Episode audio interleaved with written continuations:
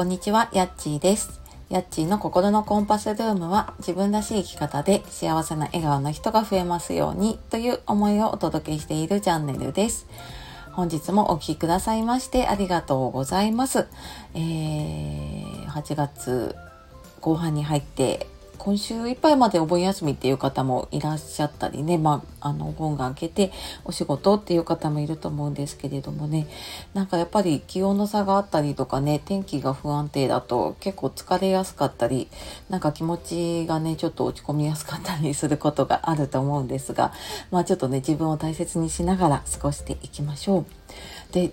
ずっとなんか私いつも冒頭でねメルマガのお知らせをしようと思いながらいつも忘れていて、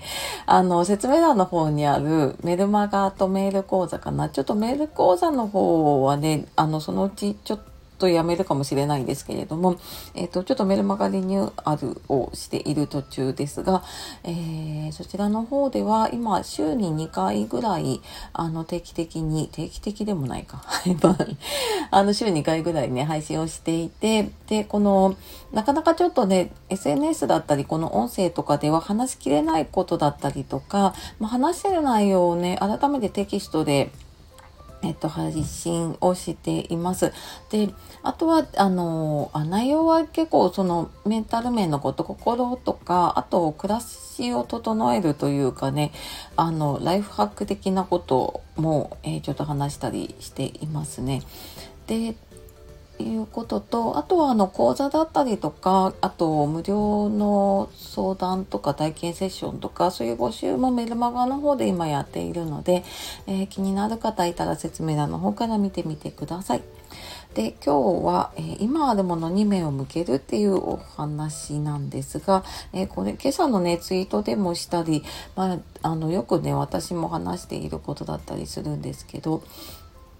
なんかこれを聞いているあなたはね、あれも足りないこれも足りないって、ちょっと足りないところにね目がいっちゃうっていうことありませんか？これ別にあなたに限った話じゃなくて、人ってやっぱりこのできてないこととか足りないことに、どうしてもね目がいっちゃうんですよね。でもこれは人の脳の習性だから、その完成されてないものとかね、未完了なものだったりとか、ちょっとっていうものが気になるっていう習性があったりするので、何かあった時にすでにあるものって目が行きにくいけど、ないものってやっぱりパッて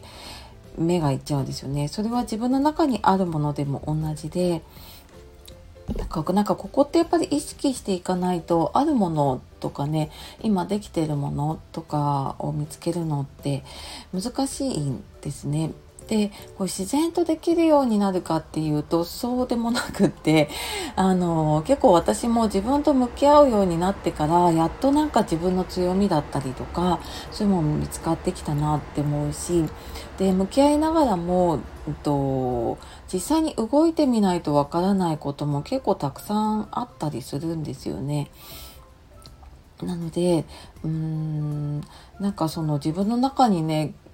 宝物いっぱい持ってるんですよね。で、私もいろんな方のね相談聞いている中で、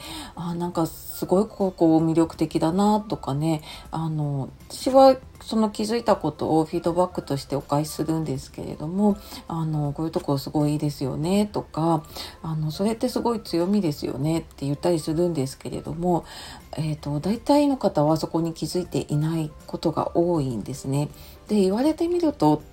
そういえばそういうふうに言われることがあるっていう方多いので、やっぱり自分にとっては当たり前になっちゃってるけれども、他の人から見るとねすごく強みになっているっていうこともあったりするので、自分でちょっと俯瞰してみるっていうのも大事だし、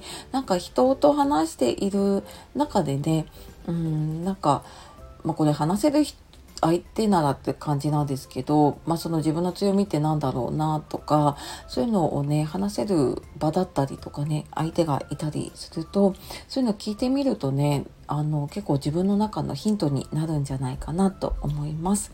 はい、ので今日はタイトルが今あるものに目を向けるっていうことで、やっぱりなんかこれね、自分の中にある幸せに気づくっていうのとも同じなんだけれども、今あるもの、ないもの探しはね誰でも得意なので、ちょっとあるものにね目を向けるっていうところを意識してみると、また、違った強みだったりとかね、何か楽しみ、幸せ見つかると思います。はい、では今日も最後までお聞きくださいましてありがとうございました。素敵な一日をお過ごしください。さよなら、またね。